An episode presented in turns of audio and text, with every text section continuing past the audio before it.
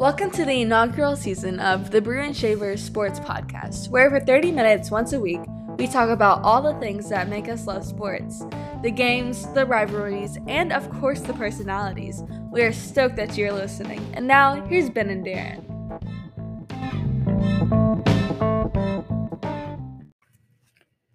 Hey, everybody, and welcome back. Like us, you may be a little sleep deprived this morning because we stayed up late to watch what turned out to be a pretty incredible national championship game. Georgia, uh, with a huge fourth quarter, pulling away from Alabama, 33 to 18. Not so much excitement in the first half, Darren, but the second half was was really a fun game to watch. And and you know we were talking back and forth during the game, staying up late, and uh, just all in all, a, a, really great national championship game. It was, and there were a lot of folks that didn't really care much for the first half. But even in the first half, there was some, some excitement with, you know, typically you want a game to have touchdowns and, and a lot of back and forth. And but even in that first half, every play really kind of mattered. You know, when a game is that close, and and you saw that you know, even in those first couple of times with what looked like what was a, a turnover by Alabama and and and a running back for a touchdown that ended up being an incomplete pass, and you know there was so much going on in it because the game was so close. But then in the second half, man, it took off. And it, when you talk about an exciting game, kind of the image that everybody has of an exciting game, the second half really fit the bill. I, I mean, it it took off, and man, was it fun to watch very fun to watch. And it had the requisite drama in it, like you mentioned the the early um, drive where it looked mm-hmm. like Bryce Young fumbled, they called it back incomplete, right. and then later in the game where Stetson Bennett, where you and I talked, we we thought that was an incomplete pass, and then they ruled that a fumble, and it was not a fumble. Let's be be very clear. if that would have been what the game was decided on, you talk about some bitter Georgia fans. Goodness gracious, that would have been because there's just even after the replay, as many times as they showed the slow mo, his hand was moving forward and the ball went forward. I, I'm not a referee, but man, I still don't get that one. It worked out for Georgia, but I still don't get that one. that is a rule I still do not understand. Yeah, agree completely. It seems very arbitrary in how yeah. it's interpreted. And, but every championship game that's good, you have those moments, those gut wrenching moments. Absolutely. And you think, what in the world just happened? How could they make that call? Mm-hmm. And, and, somehow it all works out in the end. I don't Definitely. know how how that is, but it does. And so, congratulations to Georgia. It's been a long 41 years. Yes. But uh, great, great win, great victory. Um, we're going to break down the game uh, but before we do that, Darren, uh, let, let's just stop and think about the dominance of the SEC. Yes. Three years in a row 2019 LSU, 2020 Alabama, 2021 Georgia. Phenomenal run for one conference. And and all three of them great teams with with very few losses and and you know they even showed last night uh, with Alabama and Georgia both when you look at common opponents the the dominance that they show over teams in within their own conference and especially when you get outside of conference uh, so an incredible run when you look at, at those three seasons with those three teams it, it really is amazing what the SEC, the run the SEC is on right now now, Darren, you're the research guy, you're the stat guy. So let's break down what happened last night in the national championship game. And let's start on the offensive side of the ball. There was a glaring dearth of offense in the first half. yes, definitely. There was no offense in the first half. There was a if, if you are a um, a high school kid that is a kicker uh, that hopes to make it to the college ranks. So you're watching anything and everything that is kicking. You had a field day. That was your game during the first half. Outside of that, uh, not so much. Uh, you know, neither team could really get anything going. You know, Georgia's first two, two series were three and out. Uh, Alabama had a, that first series where they got to, you know, got, got that first field goal, but then their next series, again, it, you know, was a three and out. And it just, and we both knew we we talked about in advance this is how big is the defensive struggle going to be? Because you knew the defenses were going to dominate and that was definitely the story of the first half whether it be you know the linebacking crew for um, uh, uh, Alabama and, and how they were just constantly uh, in there and then you know not only in the first half but the entire game Alabama seemed to know the snap count. I mean, Georgia, I'm sorry, need seemed to know the snap count at times because man, did they spend a lot of time in Bryce Young's pocket. It seemed like every time he turned around, there was at least one, if not two or three guys standing there, and and they ended up with four sacks uh, and at least four additional times that they had contact, you, know, within uh, getting to him, but he got the ball out. And then I think the hurries were almost double that number. So they they were constantly on him, not only the first half, but the entire game. In, in the first half, you as you referenced the uh, field goals and mm-hmm, punts, mm-hmm. and I, and somebody tweeted during the first half they've got the wrong guys calling this game. Kirk Ferentz from Iowa should be calling this game. Absolutely. And again, he would have had a field day. Exactly. That's exactly right. But, you know, the, the offenses did eventually take off, especially uh, more so for uh, Georgia. Uh, and, you know, one of the interesting things about Georgia is they didn't run the ball a lot in the first half. Uh, they would kind of uh, run it a couple of times and then throw, throw, throw, throw, run it a couple of times and throw, throw, throw. But even when they were throwing the ball throughout the entire game, they had a two tight end package in, a minimum of two tight ends, sometimes three. Almost 60% of their offensive snaps had that package in where there were two to three tight ends.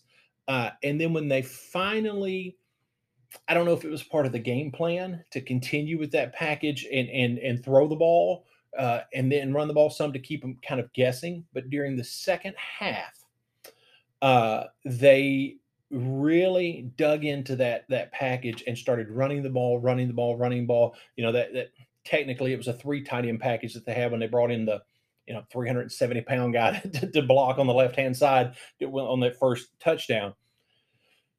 During the first half, when they ran the the ball, with that that two tight end, a minimum of two tight end package, and they had nine and a half yards per carry during the second half when they really dug into that and said we're going to do what we do. That went from nine and a half yards to 12 yards per carry. Mm. Every time they ran the ball out of that package, 12 yards per carry, and you could see it. You could really see that that started to open things up. Uh, now the Stetson Bennett fumble, whatever uh, uh, was what you thought was going to be the hiccup. But I think even then, because from that point on, uh, and we talked about this last night, he was uh, four for four, 83 yards and two touchdowns. And it was interesting in the post game interviews. They were, you know, the automatic question was, "What were you thinking?" And he was, he said, "I'm not going to be the reason we lose this game." Uh, obviously, it was a very a mental moment where it clicked for him, and and and he was going to move forward and do what he needed to do and, and didn't miss another pass the, the rest of the game and threw two touchdowns. But I think even in that, the run was still, to use an old term, the run was still setting up the pass. There was so much damage being done every time they ran the ball that they had to they had to pull those linebackers up, respect that more, and I think that opened up a lot, especially that uh, RPO uh, there that what's the second touchdown that what's the tight end's name? I'm blank. Uh, the bowers kid? Bowers yeah there you go bowers. Uh, that that was very much set up by how efficient and dominating the run had been in the second half because that that run was there. They respected it. They came up on it and bowers had that seam straight down the middle and, and it was a beautiful it was a beautiful call by bennett because he had that option. You could see how it was set up. He had that option to, to either hand or, or, or throw and and he took the right option, obviously, because I mean it was wide open in there.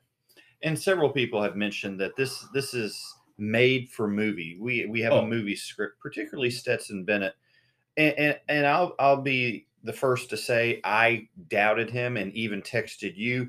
Do you think Kirby will make a QB mm-hmm. change? Mm-hmm. Because when he started that game, it didn't look good. Oh no, not at all. You thought this guy is full of nerves, jitters. Alabama's in his head Uh, the delay of game yeah. made you go, "Oh, this guy's mentally already beaten." You know, when exactly. you are when you are a senior, walk on, former walk on or not, when you are a senior that has played the way he has all season, and you're in this level of a game, and everybody around you is telling you to look at the play clock, and you still don't see it, Yeah. that's an issue. Yeah. And so it, it really looks scary from And- a Georgia perspective. And then the incomplete pass uh, that was ruled a fumble. Mhm. You thought, okay, it, it's just going to get worse from Yeah. here. Somehow, as you said, something clicked. Yep, definitely. He bounced back. And let's give Stetson Bennett his moment because I doubted him. And most people doubted him. definitely. And I'm suspicious of people who say today, well, I was behind him all the way. You know, Most Georgia fans weren't. exactly. You know, it's interesting. Um, the I saw uh, there was a moment where he was taking a picture with uh, David. Um, boy, I guess I am sleep deprived. Just don't have names. Played for Georgia forever. He's on ESPN now. Uh, does Oh, uh, Pollack. yeah, David Pollack. Yeah. And and I, I bet David Pollack this morning wishes the camera wasn't there at the exact moment because he took a picture with Stetson Bennett and, and and David Pollack's kids were around him and he and he hugs him, pats him on the shoulder, and said, "Man, I had you back. I, I believed in you the whole time." And I thought, I bet you wish that wasn't on microphone, man. Because I don't know that that's true. It's easy to say after the game, but I don't. I don't know that that's true. So Stetson Bennett, good for you. Cherish this moment Absolutely. and way to keep believing in yourself. So offensively, you, you pointed out some some big moments. Um, the two running backs for Georgia, and Yeah. of course, when we talk about them, we've got to talk about the Georgia offensive line opening up some holes. Very much so. but the Zamir White kid, the James Cook with the sixty yard run. That was a pivotal Um, run. As the game wore on, Georgia dominated uh, in the run game. Mhm. However, Alabama sh- had some life with the Robinson kid. They they Yeah. got him really involved, and uh, you thought maybe he was going to be able to do some more, but um, and he just it- it, was interesting to watch how the holes were there at times for Alabama. And, and you know, Robinson's not by no means an elusive runner, but he is a strong runner. Uh, he knows how to, to to get into the hole and and and and even if it's a small crease, he can hit that crease and kind of pop it open. And and you saw, especially in the Cincinnati game, you saw it happen over and over and over uh, when he would hit the hole and just create an explosion. I mean, they were creating bigger holes in the Cincinnati game, but still, he would create. You know, he would get there with power. He was getting there. It seemed with the same power, but it was amazing how quickly the holes closed. You know, the yards after contact were very, very uh, decreased comparative to how he has looked the the the the, the first half of the or the entire regular season compared to, to last night. There were very few yards after contact. They really stayed on him, closed well. Uh, you know, people stayed that secondary uh, or, or second line of the defense, whether it be the linebackers or you know a DB that's coming up, whatever it is. They really maintained those gaps and didn't let that breakout run uh, or those breakout runs happen. And, ultimately, what ended up happening, which is a pretty incredible stat, even though it looked like there were times where they maybe could push and break through and, and start to develop a little bit of run game, it just never happened. And even though they ran the ball for like 28 times uh, throughout the game, uh, they only had 1.1 yards per attempt. That's incredible when you look at the rest of their season. That is a a minuscule number uh, when you look at the rest of their season. And and again, you know, their line was there. They were moving. They were doing everything they could, but the holes just closed so quickly. Uh, you know, we talked about team speed in the Georgia Michigan game. I, I think there was a little bit of a difference there as well uh, last night. Don't know how it wasn't there in the SEC championship game, but the level at which the linebackers closed on plays was next level uh, last night for Georgia. It really was incredible the way they closed on plays, the speed that they brought to that game. yeah, you're going to have to put that defense up with some of the best that we've ever seen in college football. Absolutely. we talk about the guys on the offensive side of the ball that that kind of set everything. Bryce Young with Alabama, Stetson Bennett with Mhm. Georgia. Uh, on the defensive side of the ball, you had the Anderson kid from Alabama, just a game record. Oh, absolutely. But the Dean kid, number 17 for Georgia, the linebacker, how he set guys up, how he got in guys' faces, how he was really He, he was really leading that defense. Yeah. Such, I felt like such an impressive performance and example of leadership. And you know, the, the term is used a lot for quarterbacks that on the field general. Uh, you know, you hear that term for, for years, and that might be showing our age. That might even be a term that's used anymore, but still, you, you hear that a lot more. I- think that very much describes what he did last night. For that defense, he was the on the field general.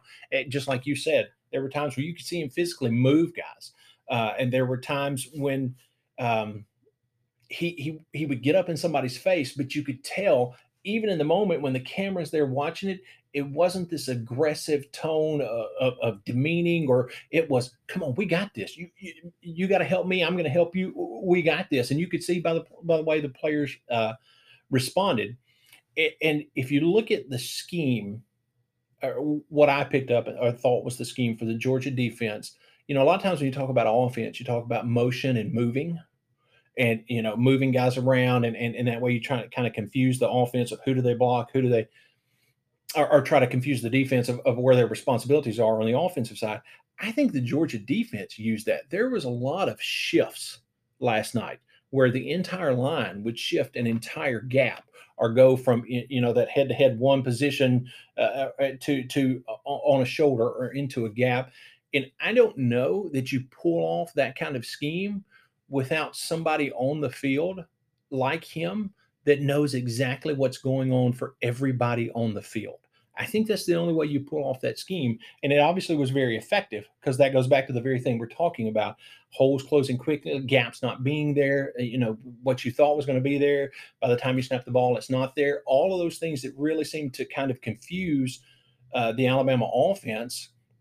I think those things are not possible without that scheme of moving and shifting and guys because you know if you're set up as an offensive lineman and, and you get up to the line the center calls you know mike mike he's calling for that middle linebacker and then by the time everybody sets and looks up right before the ball snaps your entire offensive line has went from a four front or defensive line has went from a four front to a five front now you've got this extra guy on the left hand side and the guy that you were calling as mike is split uh, over on the right hand side, and there's a guy on the left hand side, and there doesn't seem to be a middle linebacker. That throws off things in a hurry. And they seem to be able to really do that a lot last night. And I think that made a big difference in the game. It was a great scheme. Speaking of schemes, football is much like a chess match, and Yeah. the the two main personalities playing chess last night were Nick Saban and Kirby Smart, Absolutely. two incredible coaches. Yes. and we we talked about the schemes, but we also talked about um, when they met up after the game Yes. on the field and the respect that they have for one another. And, and you could see it. And, and, and there's no one. There is no one, including Kirby Smart, that hates losing more than Nick Saban. Uh, and, you can see that in anything and everything he does. But the respect that he has for Kirby Smart, and, and you could hear it in pregame uh, press conferences and interviews and stuff, the respect for the way that he that he has for the way Kirby Smart runs his program. Uh, and and the pride he has that that you know Kirby Smart worked under him for 11 years, and so there's got to be some pride uh, on on Nick Saban's part uh, to to see that happen, and, and and to see the success that he's having. But I tell you, one of the things that really stuck out to me was you could see the respect, even though obviously Saban hates to lose, uh, and, and you know he says, "Man, you really you, you, you kicked our butts in the, the fourth quarter," which I thought was kind of a, a, a fun back and forth between two guys that respect each other. But Kirby Smart. Um, really took a step up on that people I like in college football scale to me when he stopped, even in the midst of all of that celebration and, and, and adulation, he stopped and asked how uh, Jameson Williams was. He said, "How's your, how's your wide receiver?" And, and hope it's not bad. And, and uh, Saban leaned into him and said, "Ah, "We think it's an ACL." Now I haven't heard if that is the case or not, but still, that moment in everything that was going on to be the guy that's worried about a kid's future, that's pretty cool. That's, that says a lot about a person. Very, very classy move. Yes, very, very much so. And, I wonder some of the closeness with uh, Smart and Saban. You, you know, eleven years in this, as an assistant. That's that's loyalty. Oh. and then when he leaves Alabama, he leaves to go back to his alma mater. Right, exactly. Exactly. That that has to mean a lot uh, and be something that, that Saban respects uh, because he didn't just head out for the first offer uh, that that came his way. Uh, and you know, I, I would assume could be wrong, right, or or, or neither. Uh, uh, that that Saban had something to do when, when those other offers came. That, that that was a conversation that two of them had more than once.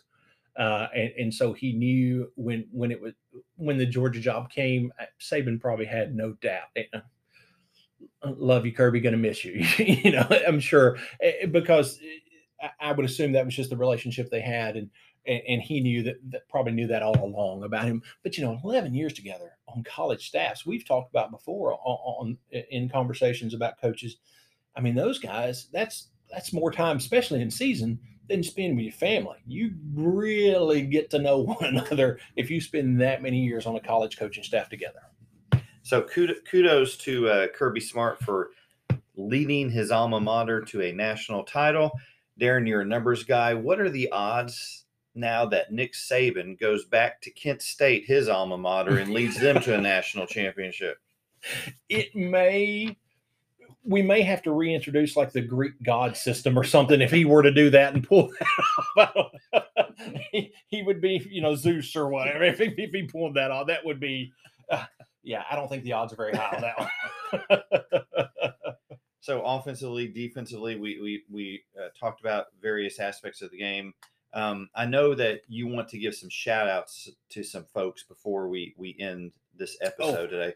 But is there anything anything else from the game that really caught your attention? You know, really honestly, I, I think the, the big thing you have to give absolute credit for is is you know Kirby Smart. Uh, one of the things he said in the post game interview was there was a lot of conversation about these guys not being conditioned, and that got some attention.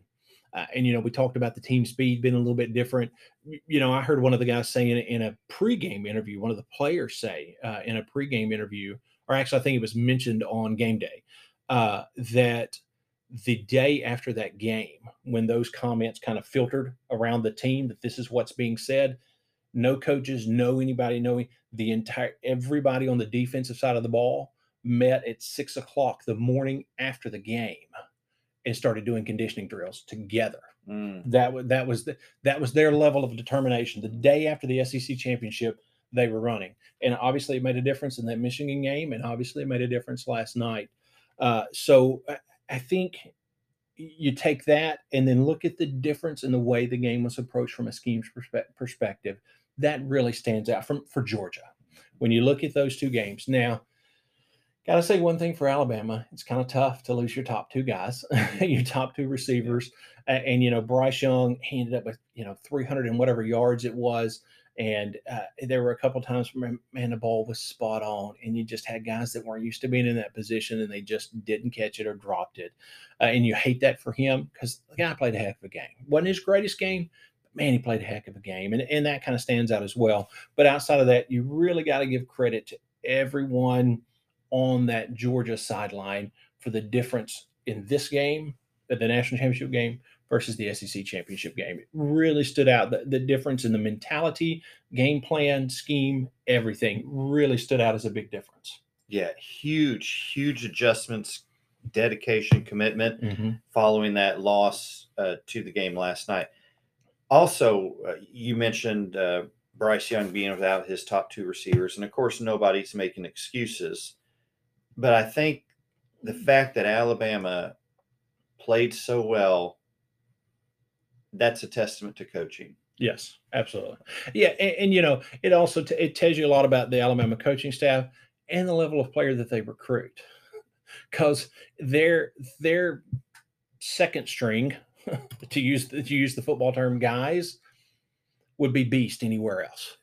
And you know, with their, you know, I think it was their third and fourth cornerbacks their third and fourth receivers. So those are key positions, and they are um, they are still taking it into the fourth quarter. Mm. So, I, what can you say? I, you're exactly right.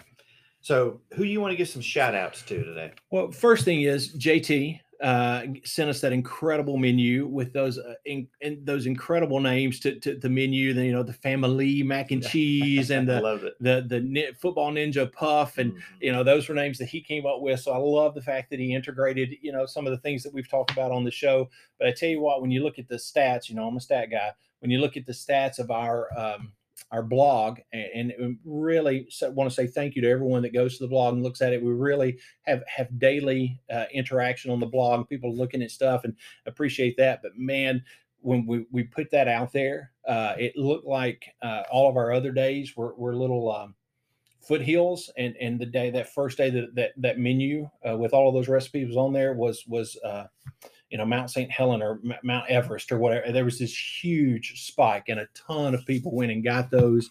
Uh, and uh, I, I will be honest and say we tried the dog dip uh, at our house. Easy to follow recipe, and man, was it good. We enjoyed it. We enjoyed it. So, want to give a huge shout out to him. Uh, just his his love of tailgating and food and sharing that with us all season long. R- really, really appreciate that. And then, it, you know, you and I have talked about as we finish up our first season of football, how how proud we are to have anybody be a part of the conversation. you know, that's uh, this is just something we do as a passion, uh, and so the more people that are in part of the conversation, the more excited we are about it and enjoy doing it because because we love that interaction and and having people listen and give us feedback. And uh, Tammie in Tennessee uh, is one of those listeners that's been there from the very beginning, and and actually interacted first thing this morning to say, "Hey, what's up? It's not you know it's six o'clock and it's not there. What's going on?" So so that's pretty cool uh, to have people that are listening like that. And, and Tammie appreciate that. And you know, after we talked, she she understood that it was a late night, and we're we're good now. So uh, she she said she'd listen to it on the way home from work. So we'll we'll be in good shape. So uh, Tammie, hope your drive from home from work is, is good and safe, and and we we appreciate everyone that's listening. It's really been a fun thing to do for this first football season of us doing this together. Yeah, and and I echo what you said, uh, JT. Thank you for helping to uh, bring more people in. Uh, rest who doesn't love a good recipe? Exactly. And Exactly. uh, they're good recipes, creative. I love the names he gave for Yeah. our championship menu. So wonderful all the way around. Thank you to Tammie, all of our listeners for joining us. yes. Look, just because college football is over does not mean the podcast is ending. We are going to continue.